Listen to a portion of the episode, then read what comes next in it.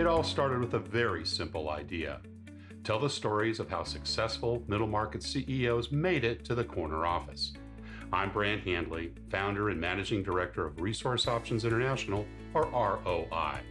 We're the USA's premier executive search firm focused exclusively on empowering middle market companies to attract, hire, and retain A players while transforming top executives' careers and lives.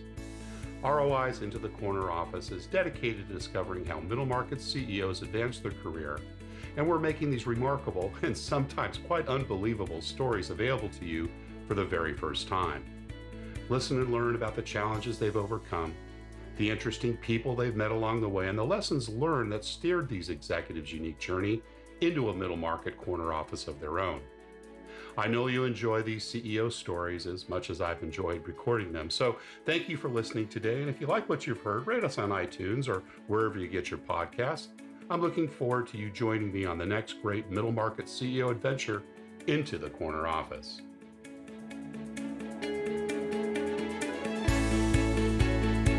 My guest today is Doug Tatum, Chairman of Newport Advisors. Newport is a national partnership of CEOs and senior executives who advise emerging middle market companies and assist private equity firms to invest in and grow portfolio companies. He's also a member of the teaching faculty at the Jim Moran School of Entrepreneurship at Florida State University and the former chairman of the board for the Association of Corporate Growth, a global not for profit organization with 58 chapters and 14,000 members in the U.S. and internationally. Previously, Doug was chairman and CEO of Tatum, which grew into a highly respected and successful national professional services firm with 30 offices and over 1,000 professionals and employees that invented the fractional CFO sector. The company was sold to Spherion in 2010. Doug is the author of No Man's Land Where Growing Companies Fail, a leading text about growth companies that has been translated into several languages and has won four national Best Business Book Awards. His insights about the economy and business have been cited in hundreds of media outlets, including Inc. magazine, the Financial Times, and the New York Times online. Doug Tatum, welcome into the corner office. Well, I'm glad to be here, Brant. Thanks for having me. What part of the world we catch you today? You know, I am I am down um, in Tallahassee during the school year. Uh, I, am a faculty member down here, so I'm trying to stamp out ignorance. God help. One student at a time.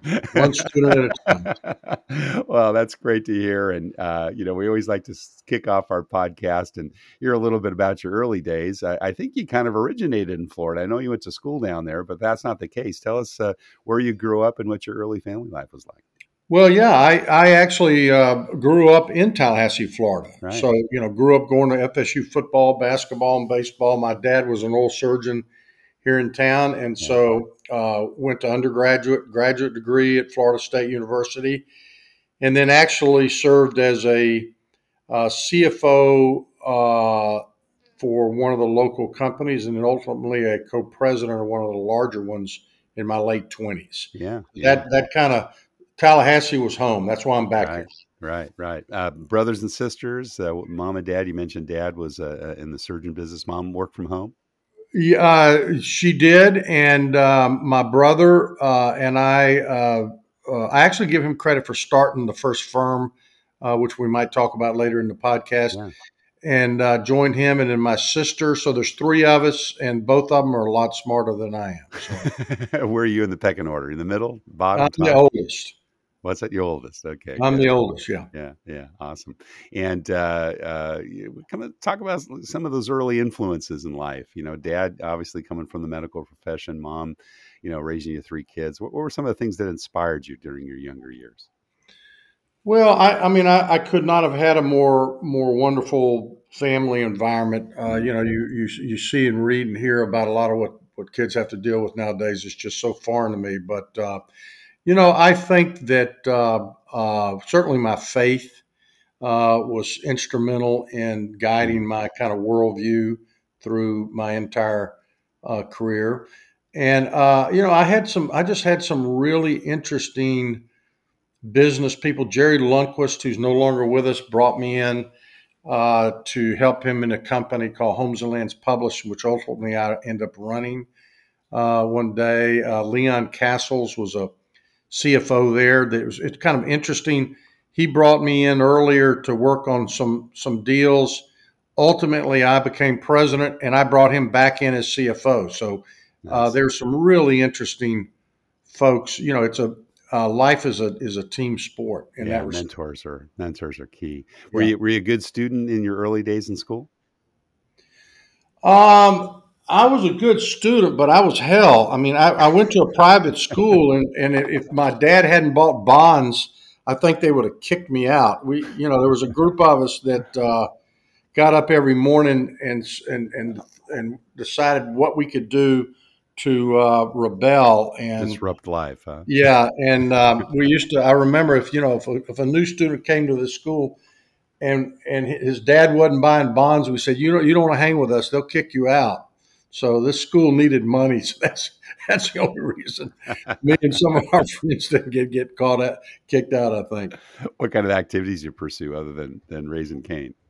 Well, uh, I mean, we played all the sports. We were a small school, which was kind of fun. We none of us were destined to do it at. Uh, although actually, in, in the baseball area, a lot of the guys I played with played at FSU, so there was some real good athletes there. But yeah, yeah. Um, none of us were were were destined to be on the athletic stage. But we we you know we got banged around, and that's always a good life lesson: is uh, competing, uh, winning, and losing.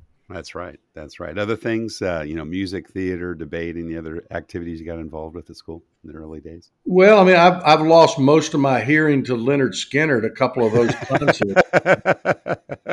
One of the most popular bands in those. Periods. Yeah, I mean, it's you know, there, there's a hearing problem. I literally think I lost. Uh, God, what was it? Uh, uh Edgar Winter. Right. Um, sure. I was in Tully Gym, and I, I literally think I lost twenty percent of my hearing there. So you saw them in concert many times, or, or was that just listening to them at home?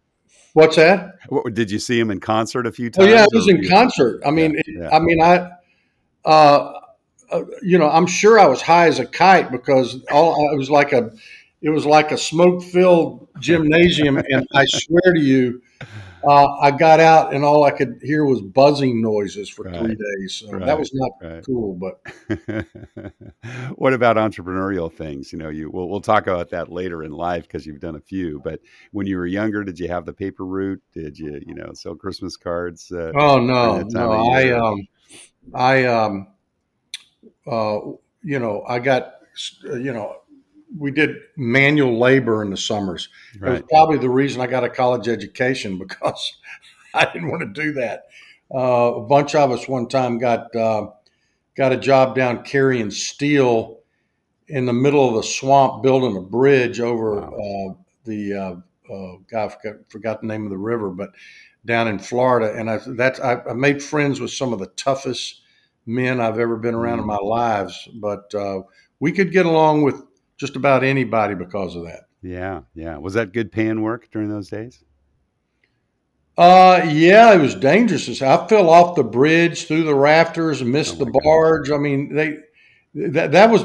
I think that was pre OSHA. I don't think it was that far back, but we were so far off the map. There wasn't a lot of safety in place. You know, if you lo- if you lose a worker or two building the bridge, you know, no that's, big that's, deal. That's that's part of the cost of doing business. Exactly. what are some of the, the earlier jobs you had, maybe during high school and going into college? Probably one that would be interesting to some of your listeners is I got talked into selling books door to door in college. Ah, okay. And um, what kind of books? Dictionaries or encyclopedias? They were dictionaries, yeah. and I remember selling up in Flint, Michigan, and wow. uh, you know, there's um, I actually sold a pretty good amount of them.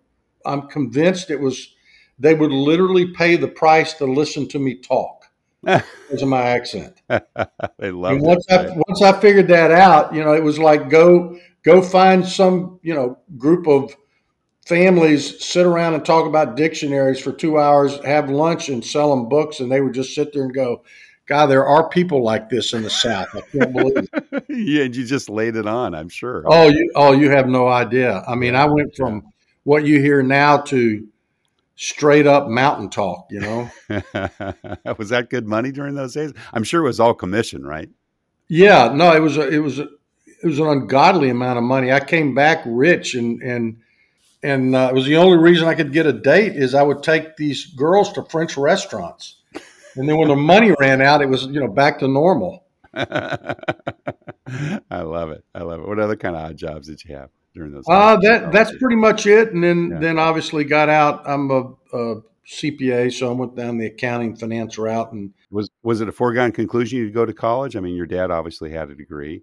Did did mom did mom go to college as well? Or? yeah, it was. I mean, it, it wasn't like um, today where you know I'm going to go and think about what college I'm going to go through and do a tour. It's like my dad would look at me like, uh, "Son, there's there's a college right down the road there. What are you talking about?"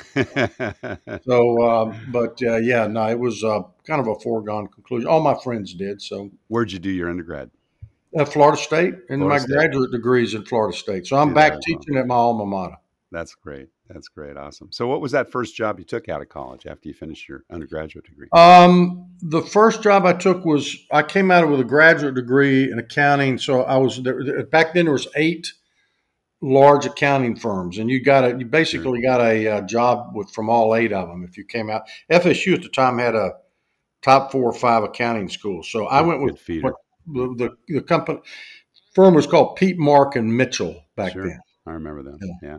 And and did you do the, your undergraduate and graduate back to back? Doug?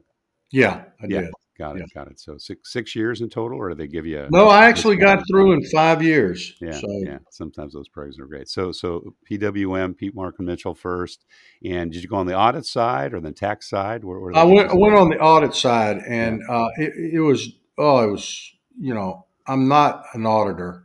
Uh, actually, I'm not much of an uh, I'm, I'm not an accountant personality either. So, you know, it's like I'm sitting at lunch with a bunch of guys, and they're excited because they get an hour to play Pac Man. You know, I'm just like shoot me, shoot me. And the first audit I was on, uh, they sent me to go make copies. They felt like since I had a graduate degree, at least I could make copies. You could do a Xerox machine. I could do a Xerox machine. So they find me like three days later in the office of the CEO, and I'm asking him how he makes money and how he structures deals. And literally, the senior on the job had a mental breakdown because of me. Oh, I think because I just blew her budget, you know. So no, I was not. That was not where I was going to end up. How long did you stay in that job? Oh, less than a year. Yeah. I said I couldn't do it. Yeah. So went out and started a small magazine idea with a buddy. That wasn't going to work, and then ended up being picked up as a CFO with one of my fraternity brothers, and Wow. found that I was really good at that. Yeah, yeah. And what kind of industry was that? It was in the interior products industries. A Hmm. company called Scandia. They do Yeah, um, sure. uh, blinds and Right. And well. it's, it's it's it's not the retail one that you're probably familiar with, but it's the same name. Got it. Got it. Cool. And uh, went into the CFO position. So you're pretty young at that stage. What, your early 20s? Early twenties, Yeah. yeah, and then um, ultimately uh, did really well there. Got picked up by a technology firm, became CFO, COO, and then ultimately got brought in to clean up some issues with Homes and Lands Publishing, which was the largest real estate publisher at the time. Right. and actually led the merger of that with the largest printer in the southeast and then ultimately became president of that co-president with a guy that had been with the owner for 20 years in my late 20s Yeah. Well, we want to pack that a little bit, but let's let's go back to the period of time you first started managing people. What what job was that? well of, of any significance uh, obviously when i was a cfo i had a small staff but when i got into the homes and lands vistachrome i had you know ultimately a thousand people Right. So uh, that was when I really had to think about that issue, especially especially given my age. Yeah. Yeah. What were, what were some of the thoughts and lessons you, you took back from those years? Well, I mean, I, I, I uh, adopted a rule. I would um, nobody I hired was as young as I was.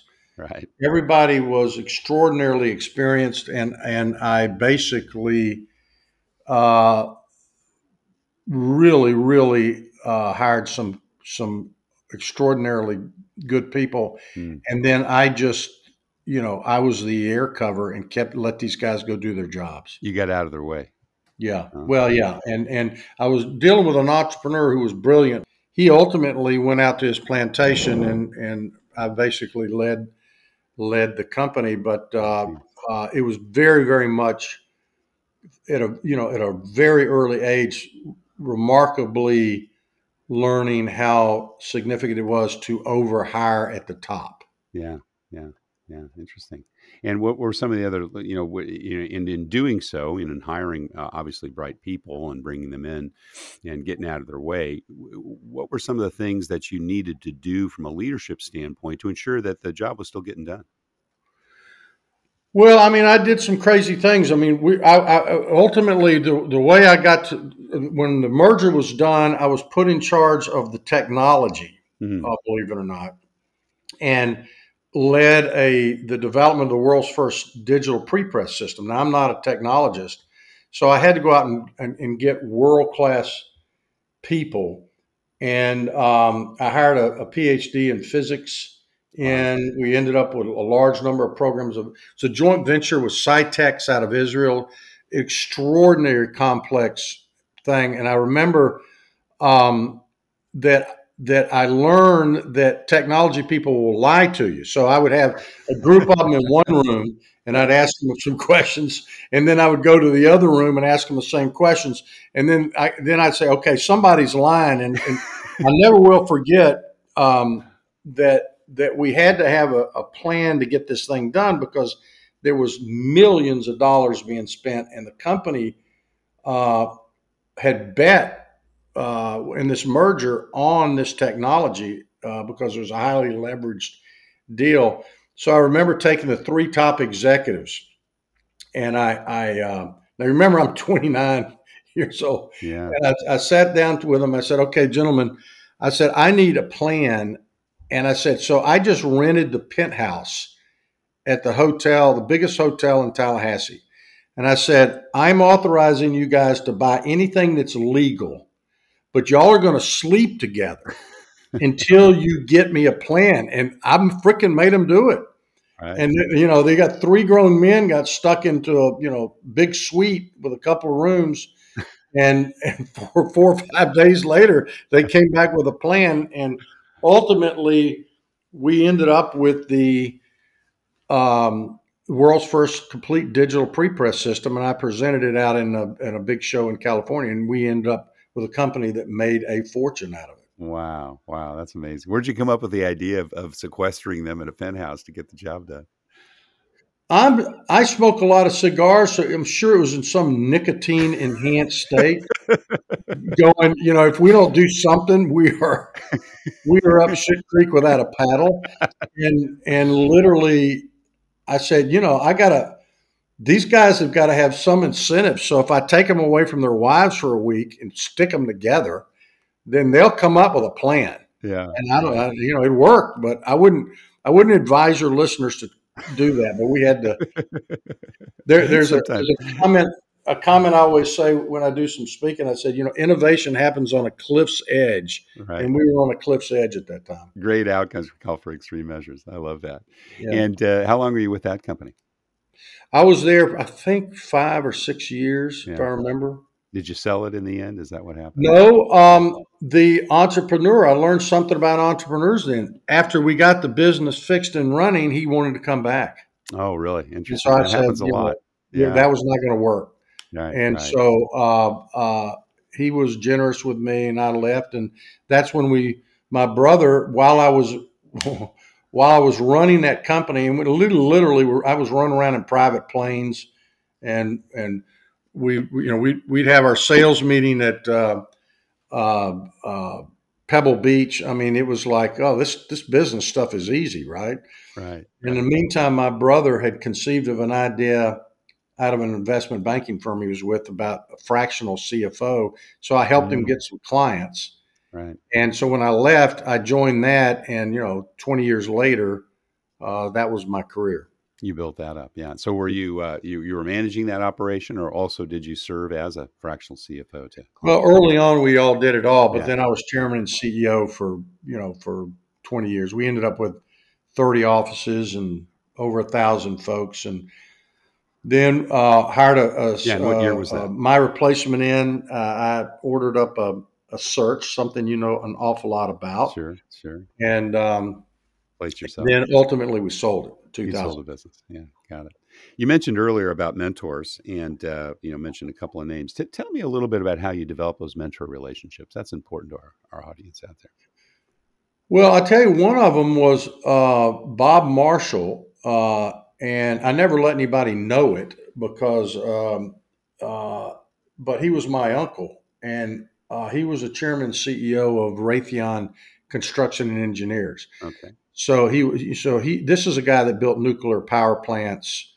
He he was one of the team leaders, literally a handful of men selected by Rickover to build a nuclear submarine. He Wow. was a uniquely gifted leader. Now, I will No- tell you. Yeah.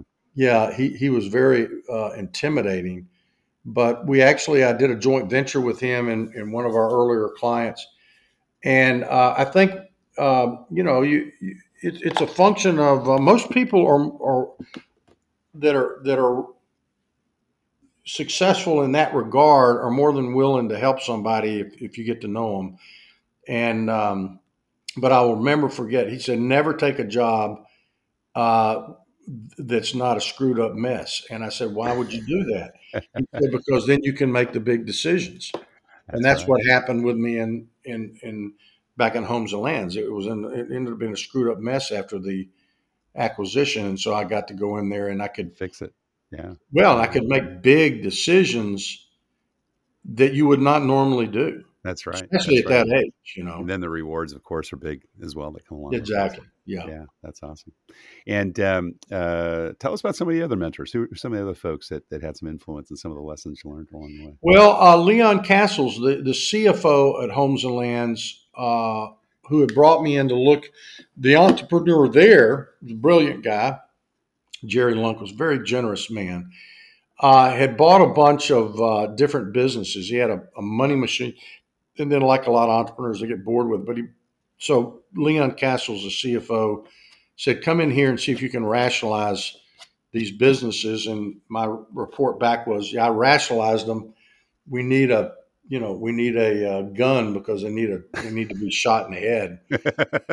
so maybe one. But anyway, um, the uh, interesting thing that Leon told me ultimately was was very interesting, given the career I had for 20 years as um, building a consulting CFO CIO firm.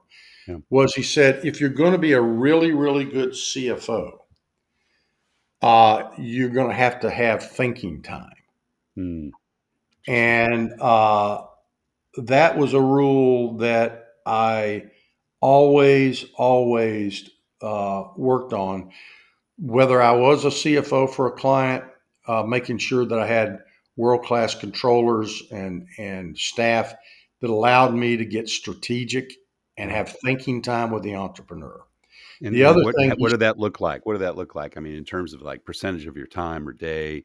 Oh, you, you if you don't have to this day, now it didn't happen this week. I, I must have ticked off my assistant of 25 years, but typically I um um uh take and, and say I'll, uh, like uh, Wednesdays I'll take no calls, no scheduled meetings, Yeah. nothing. I take Uh, Wednesdays it off. doesn't too. mean I won't make some calls, but Yeah, they're I'm outward bound. And so if you're not sitting there with a big chunk of time that you can think about, because you're never going to get rid of all the noise. Right. So Right. you're going to have to pick the things out of that noise that matter and learn to live with a bunch of stuff that never gets done. So on Wednesdays, turn off the phone, turn off the computer. Really, just get yourself focused on uh, you know what's important from a strategic standpoint. Is that what your day looks Yeah, like? I mean, you Yeah. you, uh, um, I remember reading, and I don't know where I read it, but Eisenhower made a comment that that you know when you, when there's too much to do, you go up, you don't go down. That's In other right. words, you you get strategic, you don't get detailed. right. And right. if you're if you know if you're going to be in a situation where you got a lot of responsibilities, you have too much to do. Yep. You're going to have too much to do. Yeah, great, great learning. We talked about mentors, but all of us have had a few tormentors along the way. Uh, what, what are some of the worst lessons you've seen in others? You don't have to mention any names, but you know, I'm sure you've saw some observed behavior and you said, "Boy, I never want to be that way." Share some of that with us. Well, um, boy, I have to be careful with that uh, because some of them might be. Keep it veiled. Keep it How big is your audience? Anyway, um, five hundred thousand. yeah. So, so um, uh, let me put it this way: um, the um, there, there, there, there's an interesting thing about culture. Uh, everybody blames it for their failure in a business. Everybody Mhm. blames it for their failures on both sides of the of the aisle. So let's say let's say you go do a search, which you do. You bring a senior executive into a company, and a year later they leave, and you do an interview, and you say what happened. If you do the interview of the folks that hired him, they go, "Well, the guy just didn't, or gal just didn't understand Didn't our fit. culture." Yeah. And then you interview the person that left, which I'm sure you've done before, and they go, "That culture is is so screwed up, you can't get Yeah. anything done." Right. Right. And then nobody defines culture. right. And so I I did that. Bo Burlingham, a dear friend of mine, wrote a great game of business with Jack Stack and Small Giants, and was a managing editor at um, at Inc. magazine. Challenged me on a stage one time and said, after I made that comment, he said, "Well, what is culture?" And I, well, I made it up on the spot, and now I talk a lot about it. And it's really the inner circle. It's your inner circle, and the ticket to that inner circle has to go from loyalty to performance. Hmm. And some of the folks that you need to bring into your inner circle are ungodly irritating. You might not even like them, but they perform and they need to be in the inner circle. If you if your inner circle is there strictly from loyalty, then you're going to have a screwed up culture. Right. Right. Get a bunch of yes men. Yeah. Yep. Yeah. Yeah. Right. Very good. Love that. Well, let's talk a little bit about Newport Group. Now, we talked about that in the intro. Uh, you focus with middle market companies. That's actually where we do our search practice. Uh, Mhm. I kind of had a Goldilocks journey and how I decided to search in the middle market. Love startups, never make any money. Uh, big companies, fine, can compete, but you never get paid. Uh, but middle market companies are great because it's just all about getting stuff done, right? Family owned businesses, sole proprietors, some private equity. How Right. did you land with with that? And and tell us a little bit about the, the Newport Group. So, so obviously, a lot of my career over that 20 years with Tatum um, was private equity. I think we did about 100 million bucks a year with those guys. Yeah. And I was end up being global chairman of ACG, so that was my world. There, let me start with a little data. So I spent the better part of a s- 10 years, a decade, um, helping to, as part of a team building a database at the University of Wisconsin that tracks every company in the United States for 20 years. Wow. And to summarize what the demographic changes that are going on in the US are, it is that the middle market size of the middle market in the terms of number of companies is is down by 20%. One fifth of them are have disappeared. Hmm.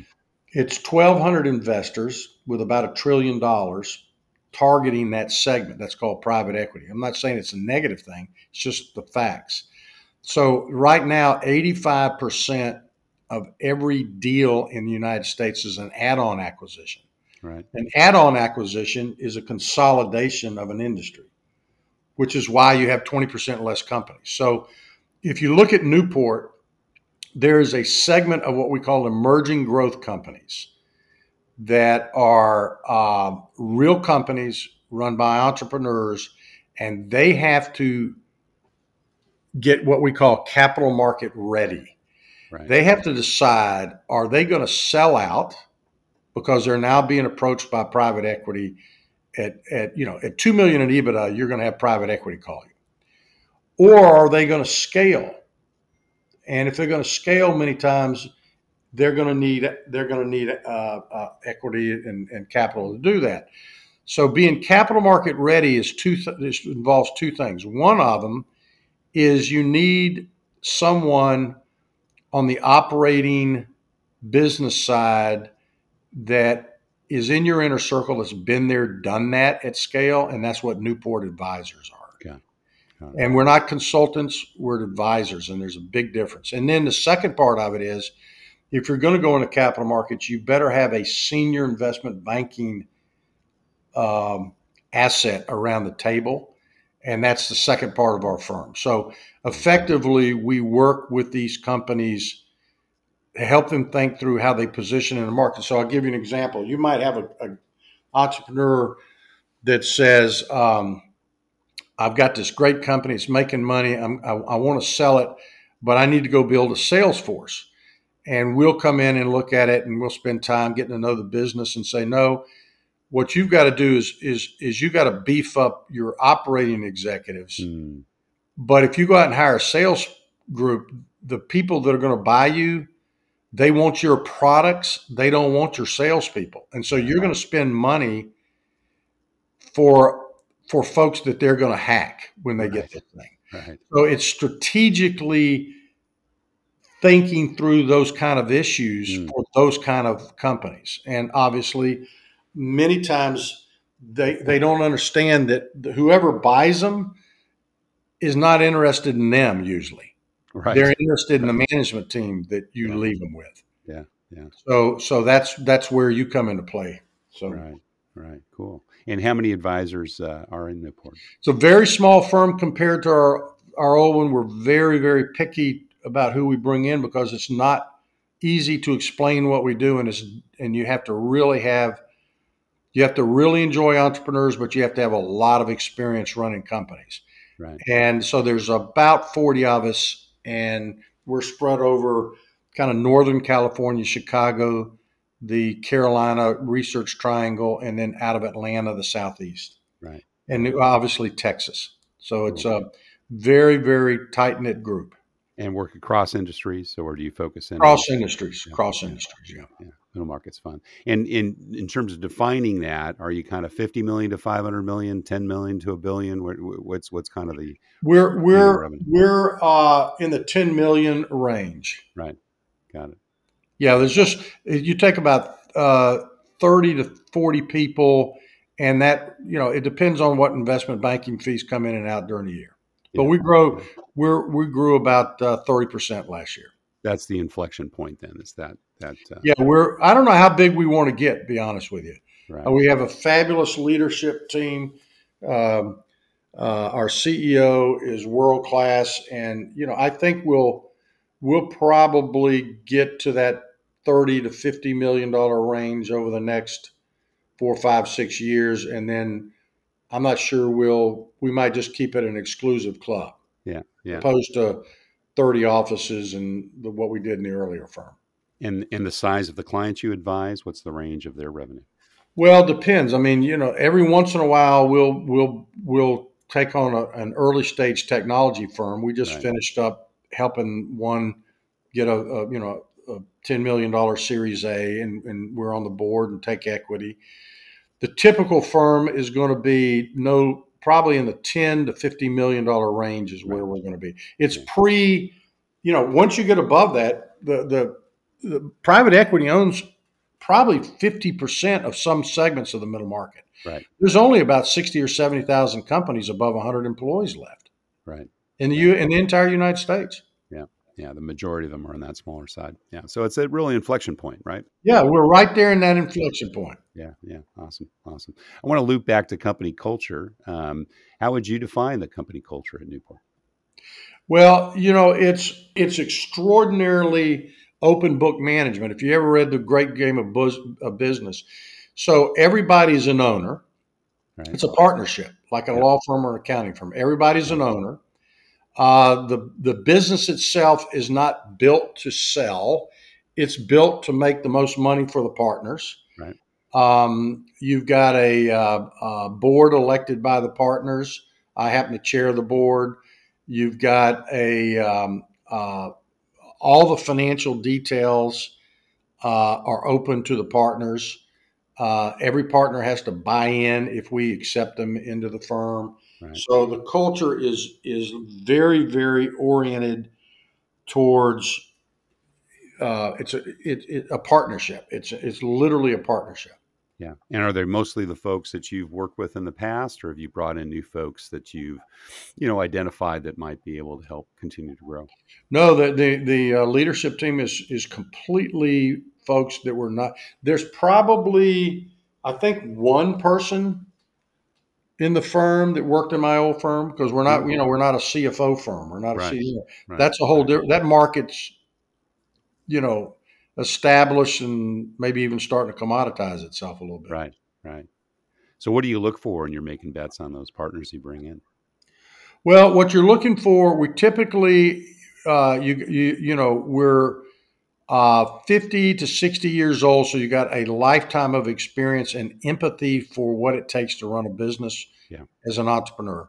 You know, if you can't empathize with that, then the second thing is you're you've done well enough that you don't need or want another job. Mm-hmm. Okay, so we're not interested in folks that are, um, hey, I want, I know, I want one more, one more run at running a company. Yeah. We are literally sharing what we know with entrepreneurs that are growing their companies, Right. and uh, it's very lucrative. I mean, we have we have partners that make over a million bucks a year Yeah. because of equity and and some of the things that we do. And uh, but you but you have to be uh, that's the starting point, and then Right. from there we're looking for somebody that that um, uh, had a variety of experiences, is current in their relationships. When we say current, in other words, they're not nobody's semi-retired. Right. Right. Having fun and making money. But, but, Yeah, uh, I mean it's it's uh, we measure it based on how much money we make, but um, it's a different kind. It's a career for somebody who doesn't need to lead anymore. Is going to help somebody else lead. Yeah, love it, love it.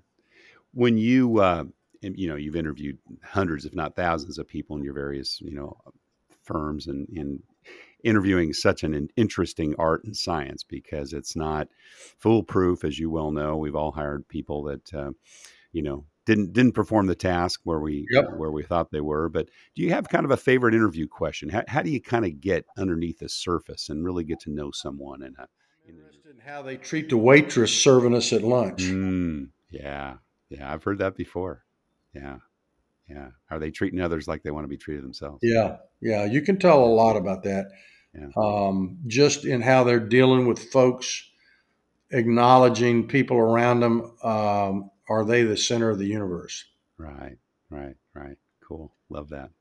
Well, Doug, you've been super generous with your time. We're, we're just about out of it, but we always have one last question we always ask our guests. And that's kind of what career and life advice would you give someone that maybe has their eyes on the corner offices themselves or maybe wants to be an entrepreneur like you and, and start their own company? Literally, give the people who work for you all the credit. They'll just keep pushing you up the up the uh, Yeah. food chain.